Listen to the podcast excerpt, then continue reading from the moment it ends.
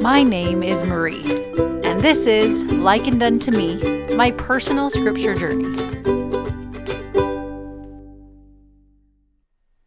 Jesus Christ is the master healer. In Matthew 8, Jesus heals a leper, says to tell no man, but offer sacrifice and show himself to the priest. In Mark 2, he heals the man of palsy, then tells him to pick up his bed and take himself unto his house. John 5 talks about Jesus healing a paralytic on the Sabbath by the pool of Bethesda. He tells him to take up his bed and walk. Matthew 9, he heals a woman with an issue of blood, then tells her to be of good comfort after 12 years of worrying and treatments. In Luke 17, ten lepers seek him to ask for healing. He sends them to show themselves to the priest, and they are healed on the way. And Mark 10, the Savior heals a blind man and tells him to go in his way. Others had needed to help guide him to get to Jesus before. In each one of these stories, Jesus Christ doesn't just heal people, he also invites them to do something they had not been able to do before. Like the men who couldn't walk, he invited them to not only walk, but to carry their bed or to go to their own house under their own power. Or the lepers that were never allowed in the temple. He invited them to go and show themselves to the priest who was in the temple and make the sacrifices as prescribed by the law of Moses in the temple. The woman with the issue of blood was invited to stop worrying. The blind man, once he could see, was invited to find his own way. The Savior doesn't just heal us, He invites us to change, to do something we haven't been able to do before, or to do things different than we had before. Jesus has suffered for our sins so that we might not suffer if we repent. But He also heals us and gives us the enabling power to become someone different, a new creature, to be able to do things like we never have been able to do before.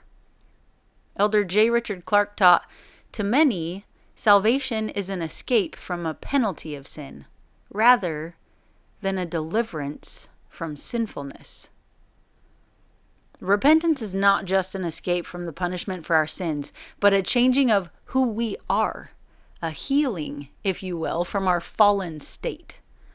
I love how Elder Holland says it. He says, Come as you are, a loving father says to each of us. But he adds, Don't plan to stay as you are. We smile and remember that God is determined to make of us more than we thought we could be.